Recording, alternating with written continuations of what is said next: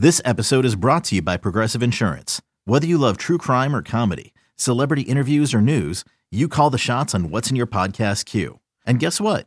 Now you can call them on your auto insurance too with the Name Your Price tool from Progressive. It works just the way it sounds. You tell Progressive how much you want to pay for car insurance, and they'll show you coverage options that fit your budget. Get your quote today at Progressive.com to join the over 28 million drivers who trust Progressive. Progressive Casualty Insurance Company and Affiliates.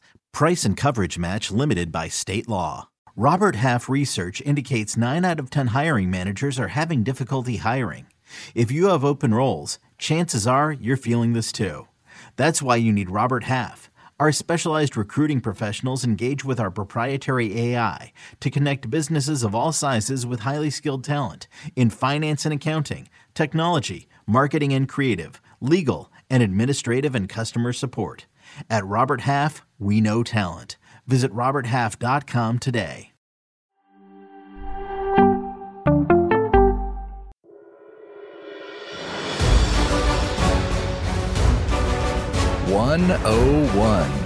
Welcome to Fantasy Football Today Dynasty.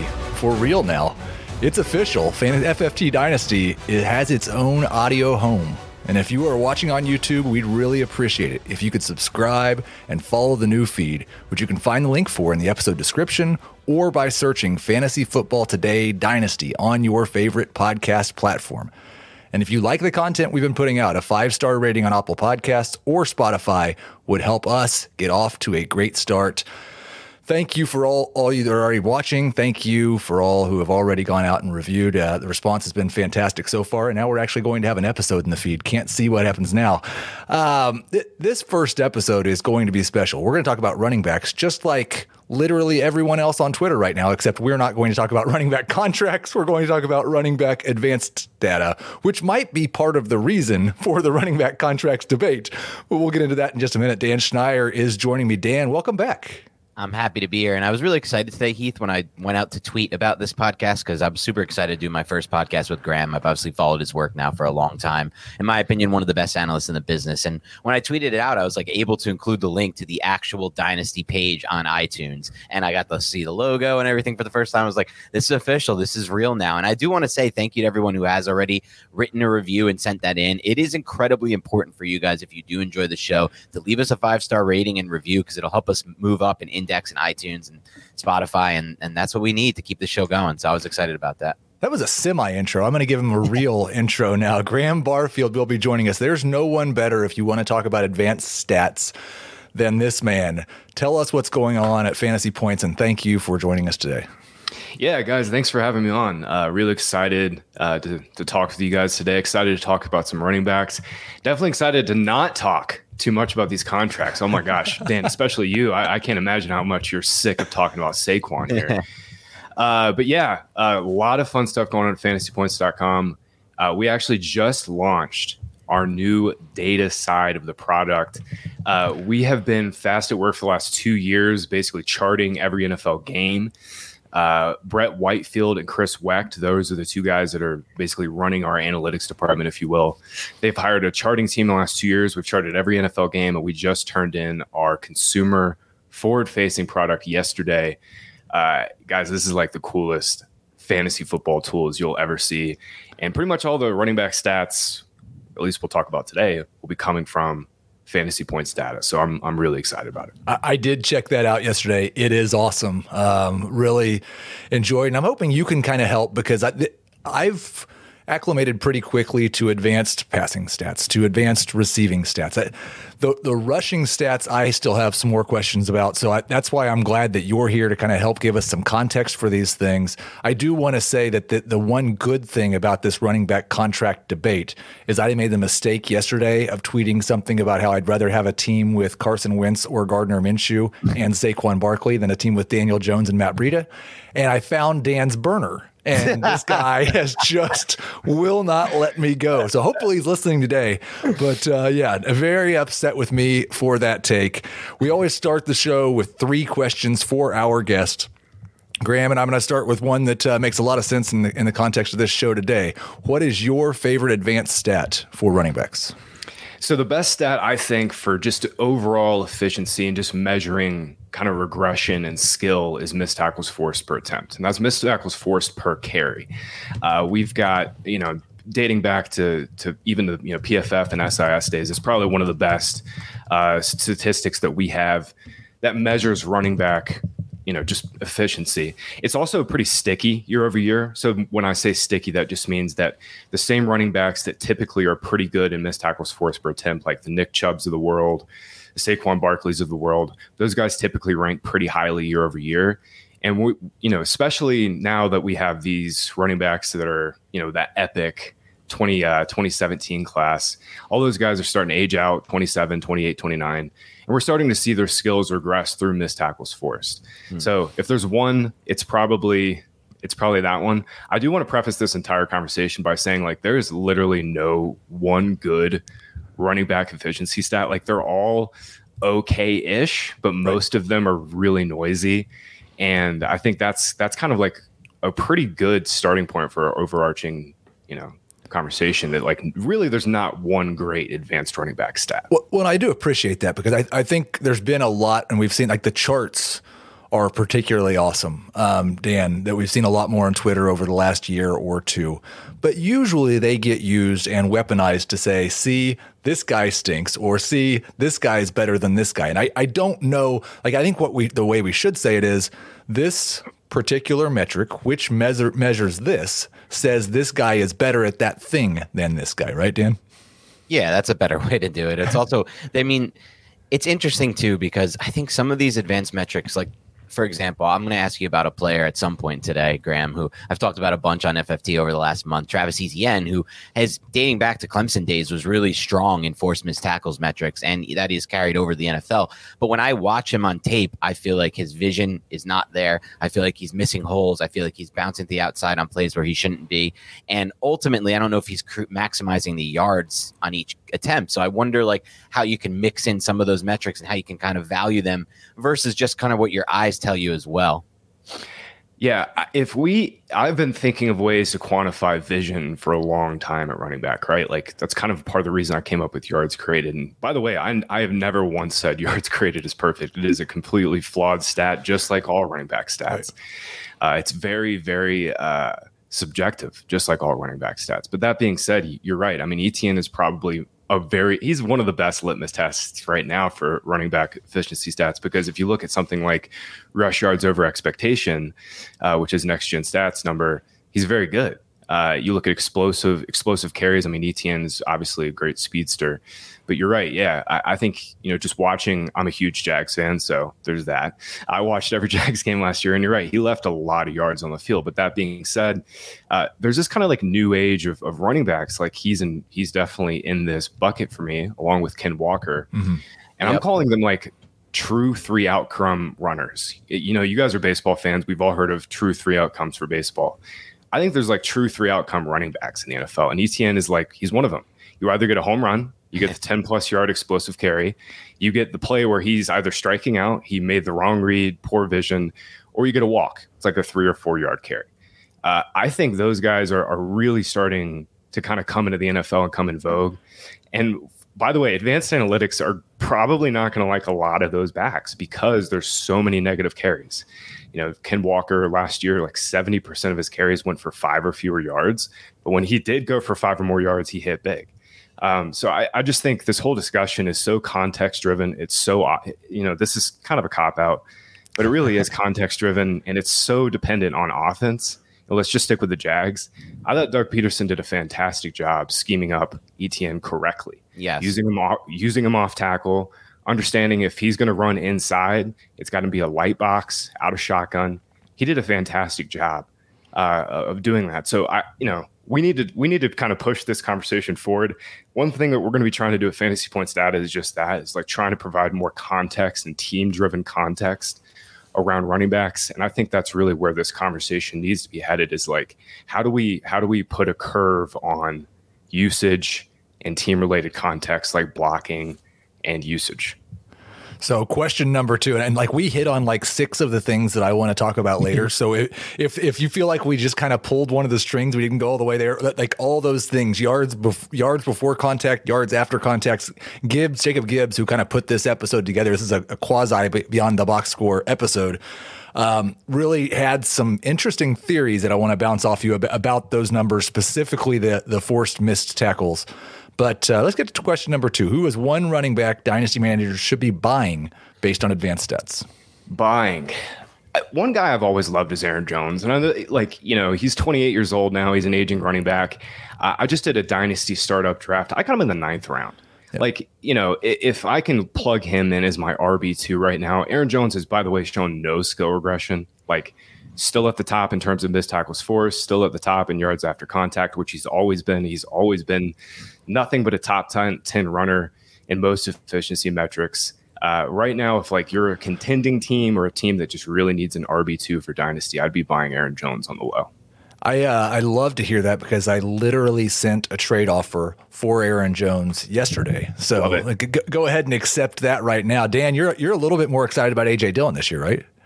I wouldn't say I'm more excited about A.J. Dillon. It's more that I'm just a little bit more down on Aaron Jones in redraft. In Dynasty, I don't dislike the idea of buying incredibly low because of what Graham said. There really hasn't been a skills drop-off. It's not like I'm selling him because of the skills. I'm selling him because of the situation for redraft more so. Yeah.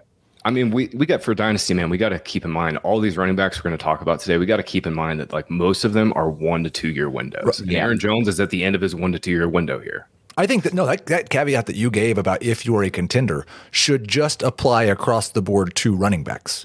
You look at the guys, we had DeAndre Swift and Javonte Williams in everybody's Dynasty top 5 a year ago because they were young and had all this upside. And now maybe they both still do. Okay, question number three. Is there one running back dynasty manager should be selling based on the advanced stats? It's Joe Mixon. Mixon has been one guy I've always been high on. Yards created, absolutely loved him coming out of college. All of his efficiency numbers popped. And when he came out in the NFL, all of it popped again. He was top of the leaderboards in missed tackles forced per attempt. This past year, completely fell off a cliff, though. Behind the best offensive line he's had, behind obviously the best quarterback play he's had, he had his worst year ever, by far. He was dead last in missed tackles forced per attempt last year. Again, missed tackles forced per carry, worse than Leonard Fournette. Yards after contact went down the tubes. All of his efficiency metrics were really poor. The thing, we were talking about three outcome runners. Mixon had 70% of his carries go for 5 or fewer yards, but he basically had no explosive runs, very, very little gains of 10, 15 more yards. I think, Mixon got the restructured contract. Good for him. He still got the touchdown upside with this Bengals offense, but man, there was a real skill decline last year. And to my knowledge, he wasn't really dealing with any injuries. He was perfectly healthy. So Mixon is one guy I'm kind of putting red flags on right now. I think it's really interesting, and it kind of gets into one of the questions I want to talk about later is what do we do when what the team is doing doesn't necessarily line up with what the data tells us? And that happens a lot at this position specifically. And they let Samaje Perine walk. So now we've got, if we buy into that, and I think if there was a big drop, I had an argument yesterday on Fantasy Football Today with Adam Azer about if Joe Mixon was ever good. And I think he was, but maybe if there was a big drop last year, then you got to decide, do you want to bet on Travion Williams? Do you want to bet on Chase Brown? Who do you want to bet on that backfield? Because there's a half dozen running backs available to them right now, and they seem to be content going in with what they have. Yeah, that's the thing. We've got to marry up this context of advanced analytics with how the team views the player. And you're right. I mean, their offensive coordinator, I believe, came out this offseason and said, he's still our bell cow. We're still planning as if Mixon will be the bell cow. I'm going into that assumption, into the season with that assumption as well. I think he still can score 8, 9, 10 touchdowns in this offense. But that being said, I mean, we got to be concerned that Mixon's not going to be, a 4.2, 4.5 yards per carry runner anymore. He might be a sub 4.0 runner, and that matters. That efficiency matters.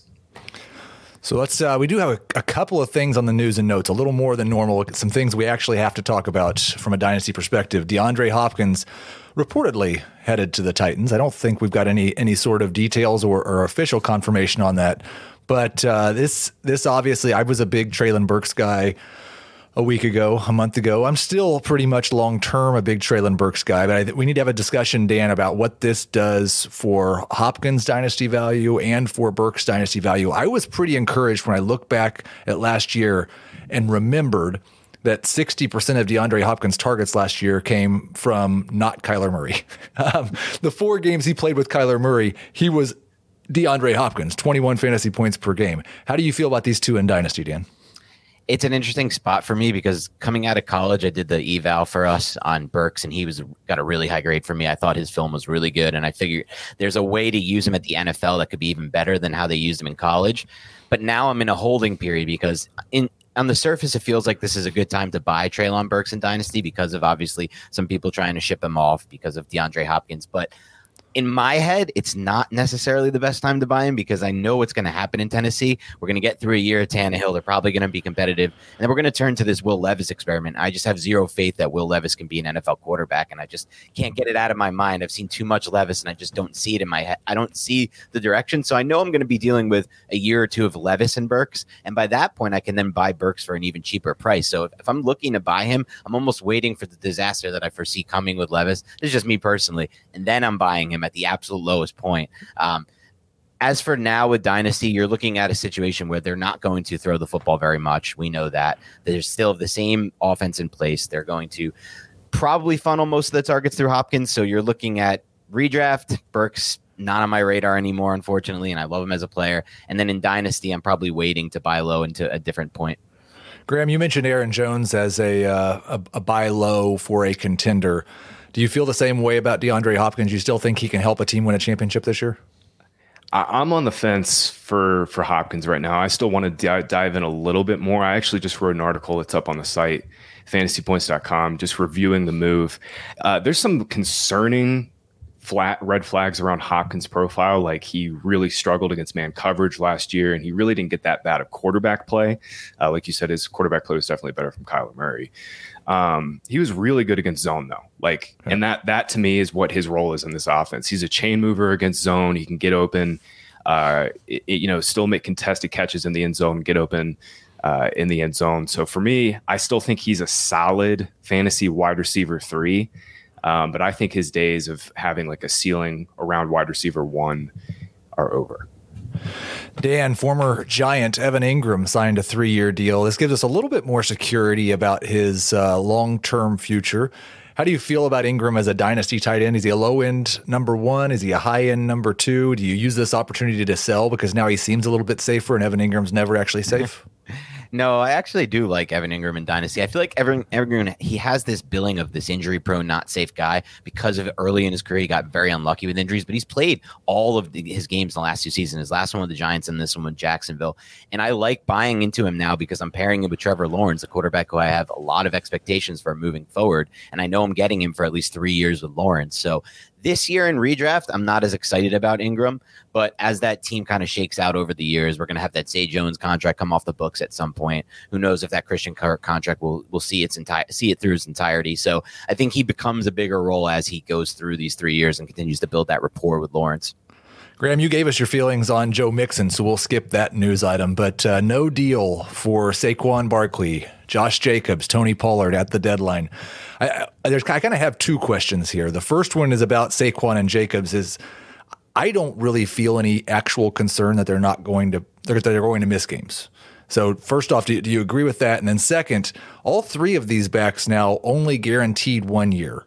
Pollard and Saquon at 26, Jacobs at 25. How much of a long-term concern is it to you that they could suffer an ACL injury in November or December and not be a starting running back going into next year? Yeah, there's that concern with everybody. It was interesting to see how all this played out yesterday. Obviously, Pollard was like, yeah, I knew I wasn't going to get a long-term deal. He's like, yeah, I'm going to take the franchise tag. Barkley's been, he's been barking up a tree about this for months now. And then Jacobs was like, I was literally sitting in the parking lot ready to sign if it went through.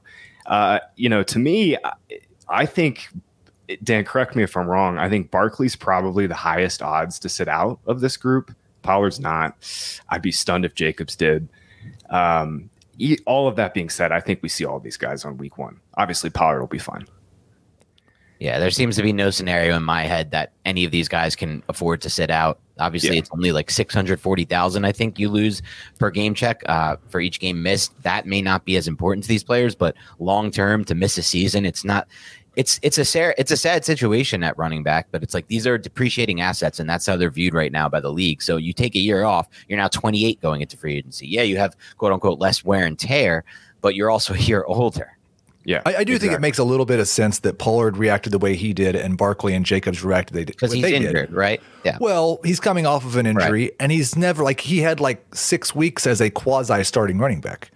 And he's also younger in terms of odometer. Like Barkley has more touches than Pollard. You know, Pollard's, like you just said, Pollard's never really been a featured back. He's still, in my mind, Pollard is like, this is his year to prove it, and he got the tag. He's going to prove it. You know. Yeah. I do want to ask you guys, how, and we'll just real quick, we don't need any analysis on this. How would you rank these three running backs in Dynasty? That's a tough one. I've got it Jacobs, Barkley, Pollard. Yeah. I think I'm still going to go Barkley first out of those. Barkley, Jacobs, Pollard for me. And really the only difference is that Barkley's a year younger than these guys. Yeah, I have it Barkley, Jacobs, Pollard too, but I mean, I've been a fan of all three of these players for, the last 4 years, so it's going to be very interesting because we've talked about that contract year being a motivational thing for running backs in the past. I wonder if some of that starts to disappear a little bit if the big contract's not there at the end of the contract year ever. Right. It will. They still have to keep a job, but besides that, the motivation's not as much. Yeah. Zeke and Lev Bell and Melvin Gordon too. I mean, they just kind of ruined the whole idea of a second contract for running back. I mean, it is what it is. Todd Gurley, especially. I mean, I think Gurley was really the death knell, but it was the first Zeke contract that was it. Gurley, I don't think played a single down on that contract because he got the injury and then he came back and they cut him. Yep. Yeah, it's unbelievable. I mean, so that's my biggest question is going forward. It's okay, we can't change the rookie wage scale until the next CBA. 10 years. It doesn't change the fact that second year, or excuse me, not second year, but second contract running backs are still they're a complete market inefficiency. So I don't see that changing, If you can do what Seattle did and draft Charbonnet and Walker in back-to-back drafts and get them on your cap for $2 million or less for 4 years of team control, it's just hard to imagine that's a worse scenario than paying $15 million for one guy. Yeah. Yeah, especially because I think their skills match each other pretty well. Yeah, and relating it back to this free agency spend, Miles Sanders is the only guy who got a 4-year deal. But you look at David Montgomery's contract, he got 3 years, $15 million. That's actually not that bad of a deal in the grand scheme of the market. So it's interesting to see the NFL kind of tab Jamal Williams, David Montgomery is the guys that were primed for roles. They still got relative to the market, pretty good deals. So I think that's the thing is any future free agent running back deals will be these 3-year, 2-year deals worth, 10, 12, 15 mil. And what we know that David Montgomery and Jamal Williams are the darlings of advanced running back stats. More on that after this short break. Hey, it's Kaylee Cuoco for Priceline. Ready to go to your happy place for a happy price? Well, why didn't you say so? Just download the Priceline app right now and save up to 60% on hotels. So whether it's Cousin Kevin's Kazoo concert in Kansas City, go Kevin, or Becky's Bachelorette Bash in Bermuda, you never have to miss a trip ever again. So download the Priceline app today. Your savings are waiting. Go to your happy place for a happy price. Go to your happy price, Priceline. CBS Sunday after The Equalizer. You collect rewards, right? This is how I make my living. It's the season finale. Everyone's looking for something. Of Tracker. You strong swimmer? So-so. So-so. So-so's okay. Justin Hartley stars. How you survive, you make quick, smart decisions, and you never let panic take the wheel. Sounds cool. It is cool, actually. Very cool. Tracker. CBS season finale Sunday after The Equalizer on CBS and streaming on Paramount+. Okay, Graham, so what I wanted to do is kind of just run through I have some questions about a few of the stats. If some players come up, especially from Dan, we can take it that direction as well. But I want to start with a question from Jacob Gibbs, and it was yards before contact. And I think a lot of people see that and they think that's an offensive line stat. Dan was talking, you guys were talking about earlier, a way of potentially measuring vision. Jacob was suggesting yards before contact, especially compared to the rest of their teammates, might be a way to do that. Do you feel like yards before contact is entirely an offensive line stat, or is it a little bit of both? Yeah, so it's a little bit of both. Just like when I was doing yards created, yards blocked was a little bit too. There's what, you know, running backs set up their blocks. And, you know, a lot of times this is that context that I don't think a lot of advanced analytics can capture just yet. We're working to get there, but it's the idea of setting up blocks.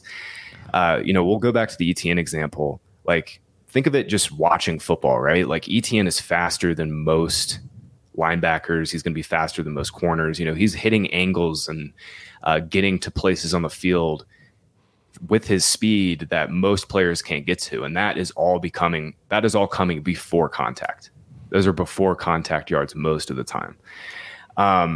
I really, by the way, I don't really have a great answer for this. I think looking at it on the team level is great. Like, looking at yards before contact, you know, ETNs versus let's say this year, Tank Bigsby's. I think that'd be kind of interesting. But at the same time, you know, we're dealing with sample size issues.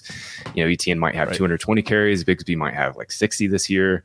There's also the issue that I wanted to get. Yeah. I don't want to cut you off, but it's like, this is the most important thing I wanted to talk about with you.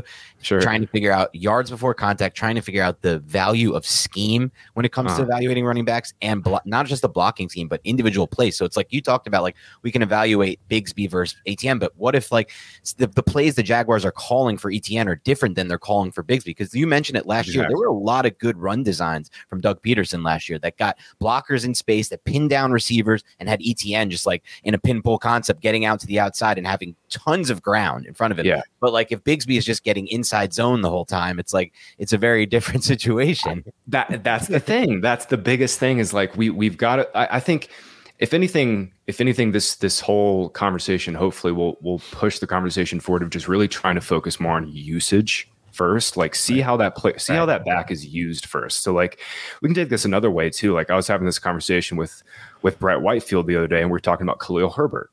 Khalil Herbert had fantastic yards after contact numbers last year. It was just extremely explosive, but he had very, very few short yardage runs. So he had like very few 3rd and 2, 3rd and 3, 4th and 1, 4th and 2.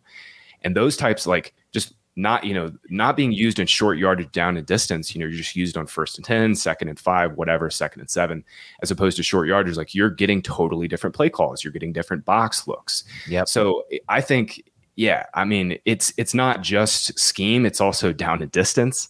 It's a lot of different things. And that's the trickiest part of all of this. You know, I'm doing these, I'm looking at the last 2 years of Fantasy Points data and trying to find ways that our numbers correlate to Fantasy Points, right? And I've been digging into all the efficiency metrics, and like, at the best, like, the best correlation to Fantasy Points is 0.2. like, it's just, it's a mixed bag, man. Right. Like, there's so much context that goes into a successful run play, and it's I think our brains have been broken by fantasy in the sense that, like, we see Patrick Mahomes hit Travis Kelce, it's a 1-to-1 thing, we know what just happened on the play. But on a running back play, there's like 4, 5, 6, 7, 8, 10 different things that can go into making that play successful. And there's really not a great way to quantify a lot of it. We can do better things like yards before contact, especially like Jacob was mentioning at the team level. But it's still, like you said, we're still looking at these things through keyholes. We're still looking at these things at different schemes and different plays. You know, I think with our data, we have in our dashboards, you can look at all man blocking concepts and all zone blocking concepts. You can see how many carries we have charted on man and zone blocking, and that will give you a lot more context than what we typically see. But all of that being said, it's still not perfect. You know, you're still going to have examples where, you know, Khalil Herbert averages 6.5 yards per carry and David Montgomery's at 4.2, and everybody thinks Montgomery stinks, but it's like, no, Montgomery just got all the short yardage carries. Yeah. Well, I think that's the other thing, and you mentioned sample size in that answer, and especially when it's somebody like Khalil Herbert or a backup running back who might have 100 carries, that yards before contact per rush attempt is going to be much more heavily impacted by one play. Right. That's kind of a breakdown by the defense, and you got a 50-yard carry. Well, all of a sudden, the stats are kind of out of whack because the sample size is so small. Yep. I mean, you know, it's so easy to just look at, okay, Justin Jefferson ran 650 routes. He got 180 targets. Like, this is just so easy to analyze. And then with running backs, it's like, you know, I know who the workhorse backs are going to be. Like, Derrick Henry stays healthy. He's going to get 300 carries, well over 300 carries this year.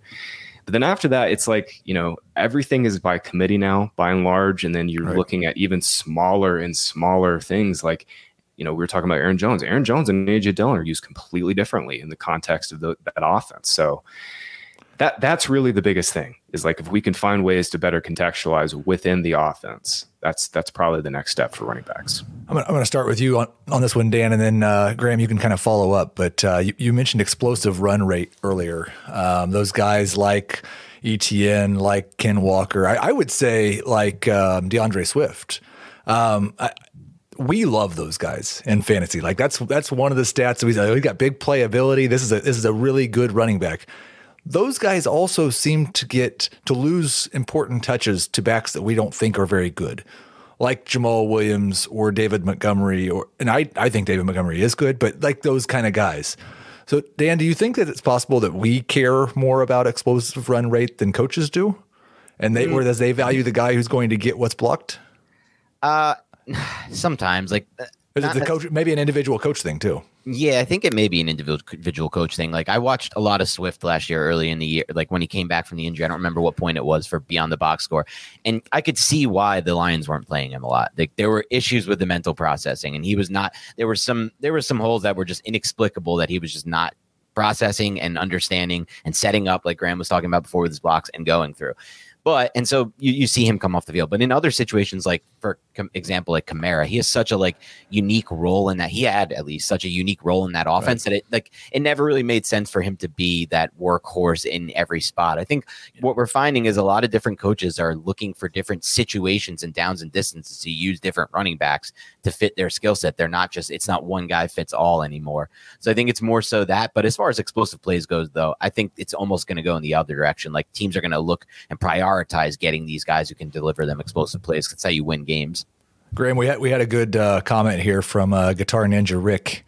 It says Etienne probably isn't getting any touches near the goal line this year. He didn't hardly get any touches near the goal line last year, which is kind of those two things do kind of go in hand, right? Like, less short yardage opportunities for the guys who make big plays because they're less likely to get 1 yard when you need it.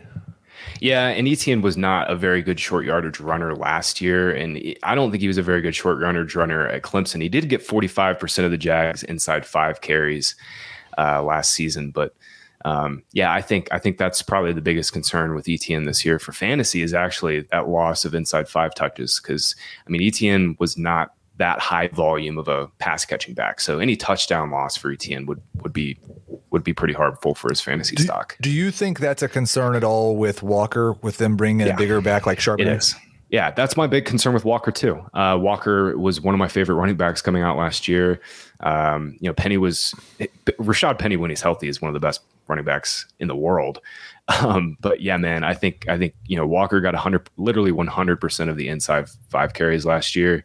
You know, if Charbonnet gets, you know, 40% of those, it definitely hurts Walker for sure. I just want to do a quick offshoot off of that, because with regards to the Walker situation, and I want to get your take in general on blocking scheme and how it impacts running backs, and then in our case, fantasy. So in Walker's example, and this is the same thing for Dalvin Cook last year. Dalvin Cook plays his entire career in a Kubiak system. It's perfect for him. His vision is amazing in it. He looks awesome. Last year, they bring in a new offensive coordinator there. They changed the blocking scheme. And in my opinion, Cook just did not look the same. And for Walker, it's like, you talked about how much you liked him coming out.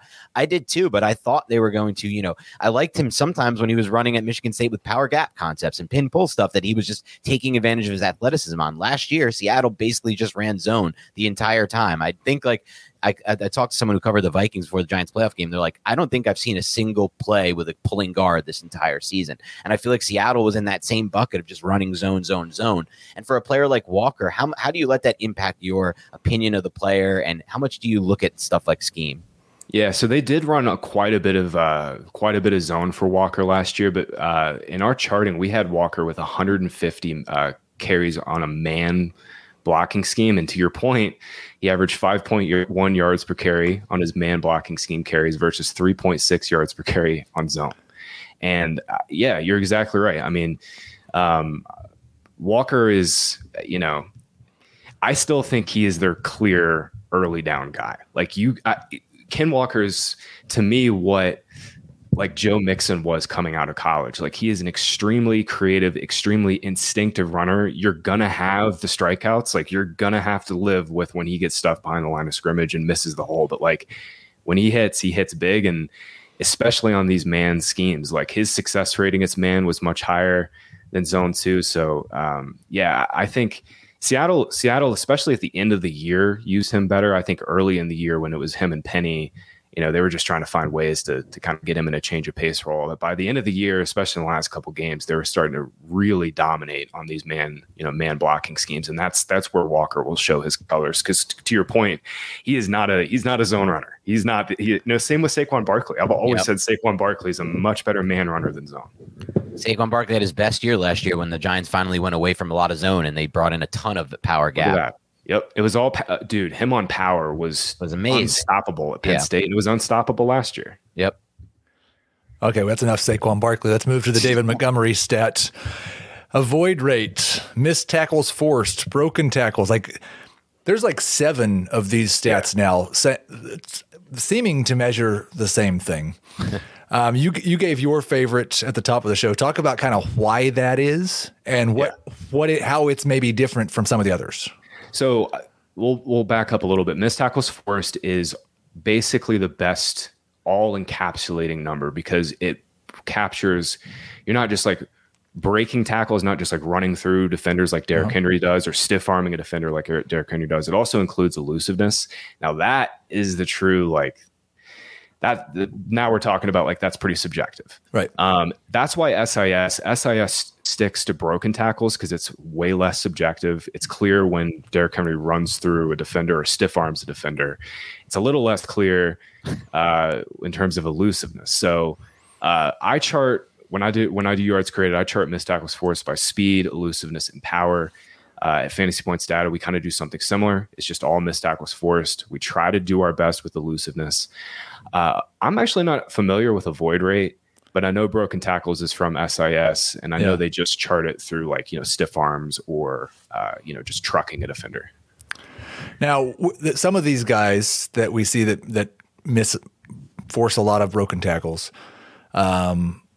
don't necessarily do a lot after they break the tackle. Some people turn it into it. And so that's where another question from Gibbs, like, is there some way that we can blend this, this missed tackles forced with yards after contact to form a better stat? Yeah. So I think this is where usage comes in. And you might've mentioned it with David Montgomery. David Montgomery was awesome last year, especially in terms of missed tackles forced per attempt. He led all running backs, forcing 0.31 missed tackles forced per attempt. That was better than Nick Chubb, better than Ramondre Stevenson. But I think I mentioned it, like he got all the short yardage stuff. So like his yards after contact, his yards per carry numbers, they all plummeted because he was on the field so much on third and twos, fourth and twos, whatever, in the red zone at the goal line. So I think one of the best ways to look at this would be to back out all short yardage carries and just show basically what happened on early downs. And I'm going to tease an article that's coming out here soon that I've been working on with some of our data. Again, 2 years of sample, so we got a pretty decent sample size to work with. But yeah, I think kind of looking at this from like a down and distance perspective first, and then just trying to like contextualize and normalize from there would probably be the best way to go about it. And I do think, Dan, that sometimes the fact that David Montgomery had to force 3 missed tackles before he got to the line of scrimmage helped him in that category. I have a theory that this year he is going to probably have a career year and also rank lower than he has in the past in missed tackles forced. Interesting. What makes you think he'll rank lower in the missed tackles forced? Just that they're blocking it so much better? Because I don't think that he will have as many tackles to avoid. Okay. Yeah. I mean, the Bears have been the worst run blocking offensive line for the last couple of years. And like Lions are the best. Easily top 5. Yeah. Easily top 5. I think this year they'll be the best with Sewell. They probably will be. Yeah. They probably will be. I love Montgomery too, by the way, Heath. I think we're going to have to battle for him in a ton of these mocks coming up. And I'm not excited about that. I mean, and I don't think like that. I don't think you have to be down on Gibbs at all to love Montgomery. This offense will sustain 2 top 20 running backs, or definitely 2 top 24 running backs. 100% agree with that. So I've got no problem there. I mean, this is kind of a new one here. Expected fantasy points you've got there. Kind of explain to people where that comes from. Sure. So expected fantasy points is Scott Barrett's brainchild. It's basically taking what happens on a play and saying, hey, this is what this play was worth in terms of expected points for the receiver, for the quarterback, and if it's a running play, for the running back. We look at down and distance, like I was saying earlier. So, down and distance is a huge thing. For receivers, we're looking at air yards. So how far downfield the pass was thrown.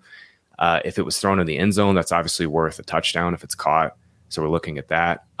For running backs, again, down distance. We're looking at, every carry as you get closer and closer to the goal line is worth more fantasy points in terms of your touchdown equity.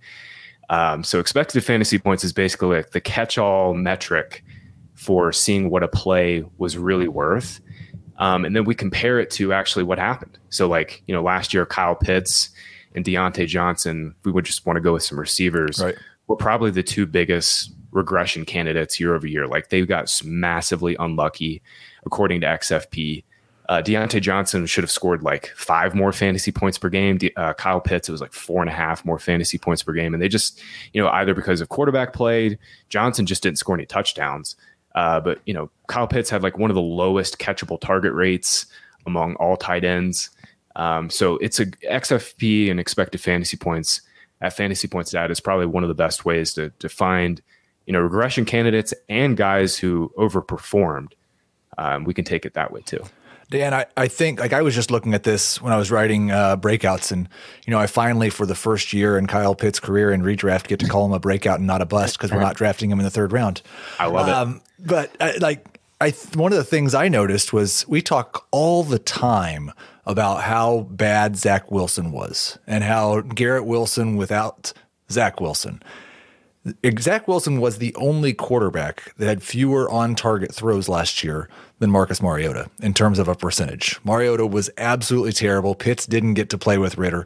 And so with Pitts' athleticism, with all those things, it's easy for me to say, okay, that's a regression opportunity. But don't forget that in the small – I know, albeit it was a small sample size, but Ritter was not too much better than that. Ritter was – He was not. As a rookie, he was as bad as Mariota. He was 5 to 10% better by most of the metrics that I looked at as a rookie. And pretty much all things I expect, even bad rookies, will be. Now, Davis Mills was not all are, but I expect at least some level of improvement from a rookie. Better chance to get a level of improvement from rookie, I think, in this case, because there's a smaller sample size. I think if you put the 8 games on tape like Mills did, then there's a much better chance of a regression. That's at least what NFL defensive coordinators will tell you. They'll say, we need 8 games on a rookie, and then that's where – and you saw it with Jones. It's like every quarterback ever that doesn't work out. And I don't want to say Jones yet. We don't know. But in other quarterback situations that haven't worked out, it will maybe help him that he hasn't played a lot, Ritter, but I am not very confident in Ritter. And that it kills me because I love Drake London as a talent. I love Pitts as a talent. And I can't find myself buying into either right now because of Ritter. Well, that's the question I want to ask you, Graham. And it doesn't have to be player specific. It can be situation or player because Johnson and Pitts' situation has slightly changed. Johnson's really hasn't. Yeah. In what instances do you say, well, this guy underperformed because he was unfortunate, or he underperformed because his quarterback's terrible, or he underperformed because he's just a player who's going to – I assume there are certain players who do worse than their expected fantasy points on a regular basis. Yeah, and then those players typically lose their roles. That's what we find. Right. That's the greatest thing about XFPs. Mm-hmm. We can capture regression, and then you're that guy completely lost his role. Let's relate it back to Kyle Pitts and Desmond Ritter for a second. I think the biggest thing with Ritter this year, and I think the biggest case for the Falcons you can make is watching those 4 games that Ritter started last year. That offense was painful outside of Drake London. They had no weapons. They had nothing. Absolutely nothing. And the only thing Ritter could do and do well were those program throws to London that were scheduled on time, clear window throws. And to me, if Ritter can hit window throws to Drake London, and he's going to be able to hit window throws to Kyle Pitts. Now they're going to be able to throw in Kyle Pitts in the mix. They're going to be able to move Bijan Robinson out. Cordarrelle Patterson will play in kind of a hybrid role. So if you want to make a bull case argument for Ritter, it's okay, watching the Falcons, Mariota could not hit the window throws. He couldn't. Ritter at least kind of could, especially with Drake London. He had great chemistry, especially in those last couple games with London. If you want to make a bull case argument, that's it. That being said, you know, Jake Tribby, one of our great contributors at Fantasy Points, huge Cincinnati Bearcat fan, was telling me the other day, you know, Ritter's always had accuracy concerns. He's watched every single game of Ritter's. He was missing receivers. This is just going to be who he is. You know, he was missing receivers even in his best year, his last year. So that's the thing with Ritter. He's not going to be Joe Burrow out there. But if he can hit the window throws and hit the on timing scheduled throws, like, I think the Falcons can be pretty good on offense this year, like much, much better than last year. We have one more running back stat. It's not a running stat, though. It's a receiving stat that I want to ask Graham about. And then we're going to get to a few players as well. Take one more short break. The time has come for drag queens to save the world. Drag queens save the world. RuPaul's Drag Race All-Stars is back on Paramount Plus. And for the first time ever, I want you to use your talent for good. For a change. 8 iconic queens are competing for the charity of their choice. This is how you do drag. Who will slay it forward, win cash for their favorite cause, and a coveted spot in the Drag Race Hall of Fame. RuPaul's Drag Race All-Stars. New season streaming May 17th exclusively on Paramount+. Go to ParamountPlus.com to try it free. Terms apply. Let's go! It's the most all-star studded challenge ever. And this time, it's every competitor for themselves. Best challenge ever! The Challenge All-Stars. New season now streaming on Paramount+. Go to ParamountPlus.com to try it free. Terms apply. All right, we are back. And before we get to the final stat, I just want to remind everybody, there's a lot of you here who were not here at the beginning of the show. It is official. FFT Dynasty has its own audio home. If you're watching on YouTube, we would really appreciate it if you subscribe and follow the new feed, which you can find the link for in the episode description or by searching Fantasy Football Today Dynasty on your favorite podcast platform. If you've liked the content we've been putting out, a 5-star rating on Apple Podcasts or Spotify would help us get off to a great start. Also, if you're watching on YouTube, please smash the like button. Thank you very much, Graham. This has been like in my head for a while, so I'm hoping that you can get rid of it because I haven't got an answer that I feel good about yet. Yards per route run versus yards per target. My real understanding of the value of yards per route run over yards per target is that targets are earned. And yards per route run obviously factors in targets per route run. It gives you credit for earning targets. Do you think that's true for running backs, or do you think that running back targets are mostly a product of quarterback or scheme as opposed to, or designed screenplays as opposed to a running back earning the targets? Most of the time it's going to end up being a check down. I would say, you know, it really depends on the offense. If we want to stick with the example we were talking about earlier with the Jags and Etienne, there's just basically no designed running back targets. Like, you know, you'd see a screen here and there to Etienne to kind of, you know, throw off a pass rush or throw off, you know, if they're blitzing consistently. But by and large, I mean, you know, Etienne's pass, you know, receptions last year were all kind of design plays. Like, he very, very rarely got checkdowns. It just depends on the offense. Like, Ramondre Stevenson was the checkdown king last year. This year, I don't think there's going to be as many checkdowns for Ramondre, and they're going to be scheming a lot more to their tight ends and receivers. So again, this is one of those things where it's like, man, it really comes down to scheme. I will say Christian McCaffrey is like the only running back year over year to get a 20% target share. Like, if you want to point to one guy, him and Alvin Kamara would be it. Like, those are the two guys that every single year, Saquon Barkley too, to a lesser extent, but really Ekeler, McCaffrey, and Kamara have been the three guys like consistently up around 15, 18%, 20% target share, where you could say, okay, those targets are earned. But then by and large, I think the rest of the field, it's like, it really comes down to maybe it's earned. And a lot of it is really just checkdowns. Well, and that's like you mentioned one of the guys I was talking about, and like, you kind of went both ways with the guy who did not have design plays and the guy who did. But DeAndre Swift, I think, like, people look at DeAndre Swift over the last couple of years and say, well, he's really good in the passing game, though. They did design quite a few, especially when Anthony Lynn was there, design a lot of targets to him, going to a team, the Eagles, that kind of like Jacksonville just does not or has not thrown to their running backs. I feel like the yards per target stat tells us more about what the running back is doing than the yards per route run stat does. Yeah, well, with running backs, it's routes run is probably just your bulk. Like, for example, like this is ironic, but we can keep on the Etienne example. Like, Etienne ran a lot of empty calorie routes last year. Like, he was on the field a ton, like 70, 80% snap share, but he just was never getting the ball. So it's like, yeah, his yards per route run looks awful, but then you look at his yards per reception, you look at his yards per target. you know, and it's a lot better. So one of the things we do here at Fantasy Points Data is we actually chart designed plays. And this is Brett Whitefield's kind of brainchild of looking at like, okay, you know, where is this play designed to go? Where's the quarterback? What's his first read? What, you know, if you look at, let's take the Rams offense, for example, like pretty much every first read Stafford is going to make is going to go to Cooper Kupp. Right. McVay is just a genius at, you know, scheming up those targets. So we're tracking that. We're finding ways of tracking first reads and design targets. And what I found at the early look of the data is that, yeah, running back targets are very rarely designed. And then when they are, it's like, you know, it's the Austin Ecklers, yep, the McCaffreys, you know, Debo is used like a running back in that offense. If you want to lump him in with that, you know, that group too. We get the hopeful reports about running backs playing receiver, and rarely does that work out. But it does seem like one of the things is the running backs who actually do that, the running backs who actually get targeted beyond the line of scrimmage, those are the guys where it might be a little bit stickier.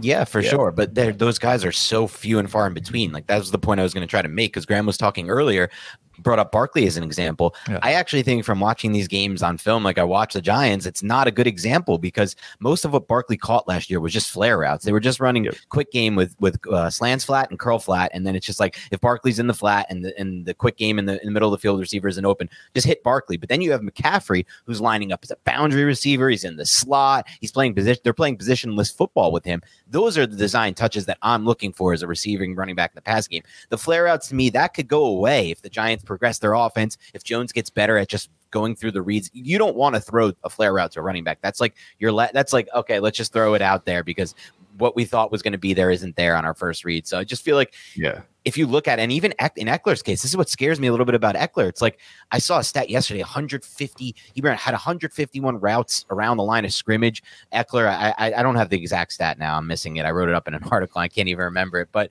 that was Lombardi's offense. And like, is that going to continue now? I don't know. I doubt it with Kellen Moore. Well, let's stick with Eckler because I think this is probably like a good segue back into designed plays. Like last year, the Chargers' offense was designed to not really throw the ball down the field past the first down markers. Right. I don't know why Joe Lombardi did this. I have no idea. Like. It's like, you know, we're still trying to find the guy who's doing this, but it's like, oh my God, just let Herbert freaking chuck it, dude. So like, of course, you know, they don't have reads that go past the first down sticks. You're going to get a lot of check down throws to Eckler. And, you know, just looking through the numbers, like the majority of Eckler's targets last year, over close to 75% were check down plays. He had only 26% of his targets were designed targets. Then you look at the top end, like I was talking about earlier, Travis Etienne, nearly 50% of his targets were designed. Those are your screens. Those are your, you know, like it's clear, you know, they're just trying to like, roll out or like a wheel route, like a wheel route, or even like a jet screen where you're trying to get your receivers in a 3x1 and you throw to Etienne on the backside of the 3x1 or on the front side, you know, whatever the case may be. You know, we're trying to track that, but yeah, I mean, by and large, your most running back targets, I'm looking right here, Barkley's at 75% of his targets last year were check down. So by and large, it's check down targets. Very, very rarely running back targets are going to be designed. And the other 75%, it's all just based on, you know, where they're at in the check down or where their, you know, responsibility is in terms of blocking. Yep. So I do have a couple of running backs. We got about 5 minutes left that I wanted to check in with you on. We already talked about a few of these guys. That means we did a good job. I think we talked about half of them actually. So two running backs who have been backups. Pollard had a much bigger role, obviously, last year than Alexander Madison. We talked about Pollard. You seem pretty optimistic about the advanced stats looking good for him. I've heard mixed things about Alexander Madison, and I think his situation is one of the ones that has bit fantasy managers more than just about any other at running back over the last few years, is taking that guy who has been strictly a backup, thrusting him into a starter role, and then counting on him for fantasy purposes. How does Madison look through the lens of advanced stats? And then, Dan, give your thoughts on him after that. Yeah, Madison is really tricky because, you know, I just got to give a shout out to the whole fantasy community as a whole. Like Madison a couple years ago would have been a 4th round pick. Yeah. Now everybody's like, okay, I'm not so sure about these guys anymore. Maybe I do want to take Chris Godwin over Alexander Madison. Or maybe I do want to take Deontay Johnson. So I think the market is getting a lot more efficient. in that respect. If you look at like team level context, you know, we were talking about earlier, mm-hmm. you know, especially with the Vikings, you know, they are all zone, especially, you know, in prior years. That's the big thing is like that old role where, you know, the old Mike Zimmer offense is gone. Like this is not a run first Vikings offense. You know, if you look across the board, Vikings were top six in pass rate when leading. They were top six on early downs. They were top six, you know, in the red zone. Like that role, that high volume role that Cook had for all those years is just gone. So like that's the pretense in terms of projection that I'm looking at with Madison. Yep. In terms of his advanced analytics, like it's tricky. It's tricky. Like a small sample, his missed tackles forced are very good, but then you look at his team level, like zone yards per carry compared to Dalvin Cook, it's very, very poor. So he's one of those guys where it's really tricky. And I think it's going to come down to whether or not the Vikings add a second running back here, because right now, I mean, his role looks really good. They could certainly add a veteran, but Madison to me is, I think, appropriately priced as a, you know, he's got a low end RB1 ceiling and he's appropriately priced as kind of like one of those sketchy RB2s that, like, you know, you can crane your neck and look at Cam Akers the right way and be like, oh man, he could be an RB1. Do the same thing with Alexander Madison. Where are you taking Madison, Dan? I actually am a little bit higher on Madison, but I am, you know, for redraft, because I just have the expectation that I'm going to put the situation first here. And Madison is the player who they paid here, and behind him right now, at least. And this goes to what Graham said. Like if they add someone like Kareem Hunt or Leonard Fournette, my opinion changes entirely. But what they have behind him now is Ty Chandler, whose film I love, but he was an older prospect that they didn't use much draft capital on. McBride, who I like even more as a fit for that system. He might've been the best zone blocking one cut back in this whole class. And he was amazing at UAB. He has major issues with fumbling, and pass protection is not there. So, like, I don't see how he really gets on the field unless it's for like early downs and like defined run plays where then you're kind of tipping your hat. So I feel like the only one they can really trust to be on the field and have them be in, have the Vikings be in a spot where the defenses aren't really guessing run or pass, they can kind of keep it open-ended, is Madison right now. So because of that, I'm getting a guy in an offense I know is going to continue to hum with a real division of really bad defenses. Well, besides Green Bay, I'm not really high on Detroit or Chicago defensively. So I just feel like there's a good opportunity there for scoring, but it just depends on the role. Graham, we got a couple of competitions on what might be bad offenses for running backs, but Dameon Pierce and Khalil Herbert, two backs that I know Jacob Gibbs has kind of fallen in love with as he's dug into the data just a little bit. Pierce now has to battle Devin Singletary, who they brought in from the Bills. Herbert trying to fight off Deontay Foreman, who in his own regard has some numbers that look pretty good, and Roschon Johnson coming out of Texas. Do you have a strong lean on either one of these backfields? Is there a back amongst this group that you really like? Yeah, I'm still in on Dameon Pierce, man. I loved him coming out of college. He obviously landed in one of the best spots he could have, like just literally no backfield competition last year besides Rex Burkhead. This year, Devin Singletary has definitely increased competition. I think it comes down to the passing role, though. Like Singletary, I think, was brought in to be a little more of like a change of pace on early downs, and then especially as a blocker. Dameon Pierce was a really bad blocker at Florida. Right. He was really, really bad last year. Like he got pulled from some games because he missed plays. So I don't really care so much about that. Pierce, in terms of yards after contact, missed tackles forced, like blows Singletary out of the water. Like he's clearly the more talented back. So I'm in on Pierce as an RB2. This Bears backfield, man, I have no read on. Like I'll just be straight up honest with you guys. Like I really don't.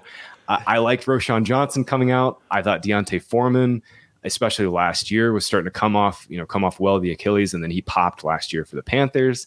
And I was mentioning Herbert earlier. You know, he was a yards after contact and analytical darling last year. Right. A lot of that came down to his, you know, advantageous usage on early downs. But I guess it's Herbert. That would be my guess. But I feel like 2%, literally like 5% confident in saying that. Like I could also see Roschon Johnson, if we want to go skill set wise, like Johnson is the only guy here I feel confident saying he can play on passing downs. So like if we want to go skill set, you want to make a bull case argument that Johnson is like the only guy who can kind of give, like Dan, you were saying, that versatility of like not knowing if it's run or pass. That matters way less for a team like the Bears, but Roschon's like the only guy in this backfield that can play on passing downs. I will say it's a good thing Dameon Pierce doesn't play in Chicago. Matty Eberflus saying the number one job of running back is to protect the quarterback. Pierce cannot do that job. Dan, give me your top three running backs from these two backfields. Okay. Oh, from Houston and Chicago. Okay. Top three overall for fantasy. Number one for me is definitely going to be Dameon Pierce. I understand the concerns for sure with him staying on the field, but to me, Pierce with Slowick, the offensive coordinator they're bringing in from San Francisco, it's the literal perfect fit. This outside zone scheme is perfect for his skill set. So I'm extremely high on Dameon Pierce. I also, like Graham, loved his tape at Florida, and it carried over right away. So he'd be number one for me, and Herbert would be number two for me. He's another player who I did love coming out of college. I don't want to, say all these players. I just like their college film, but I feel like he's been pretty good in the NFL, what Graham was talking about way earlier on the show, which is creating downfield, creating after contact.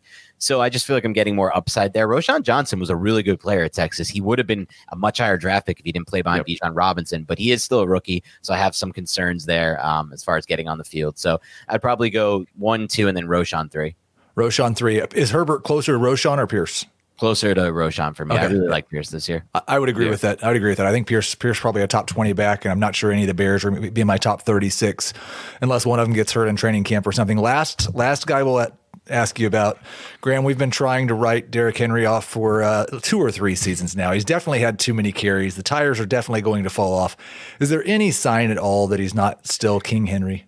So I was writing this up yesterday for my DeAndre Hopkins piece. So yards after contact have definitely dipped. He's gone from 4.2 to 3.2, but that 3.2 is still really freaking good. Like it's still like top 10.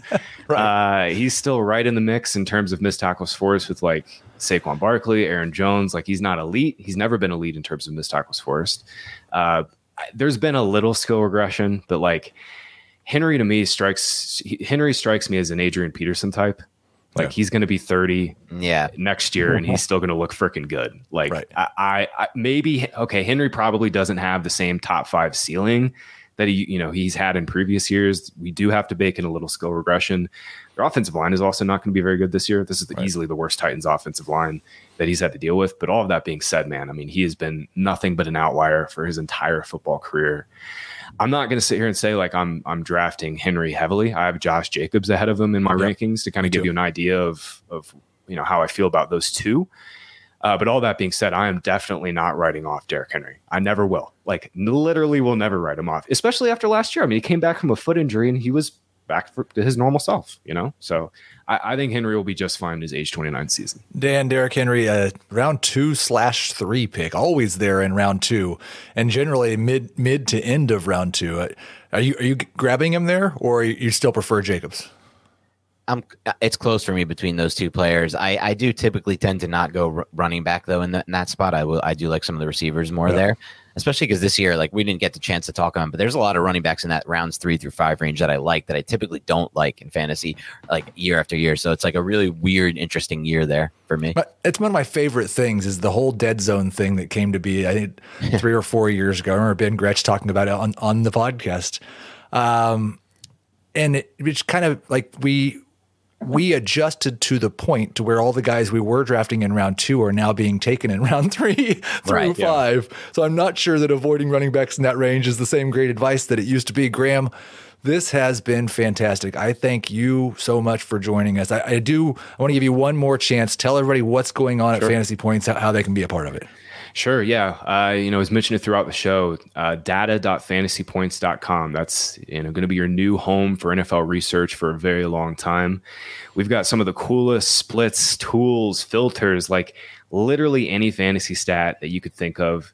We have any efficiency stat, all of the efficiency stats we were talking about today for running backs, all of them, missed tackles forced, yards after contact, explosive runs. We have all of it. And it's only $50 for this year. We're giving this out because Scott Barrett's a man of the people. Brett Whitefield's a man of the people. I'm a man of the people. We want people to get in there and enjoy advanced analytics and some really cool tools. So make sure you check it out. Training camp's right around the corner, guys. I am so excited. Football's on the doorstep. I'm really excited for this season. Graham, thank you. Dan, thank you to everybody who listened to the first official episode of Fantasy Football Today Dynasty. Thank you, and we will talk to you next Tuesday.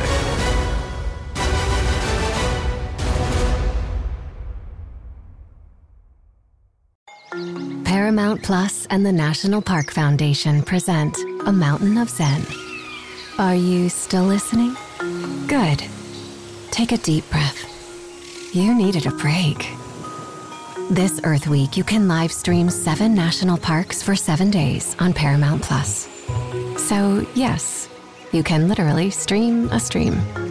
Paramount+, official streaming partner of the National Park Foundation.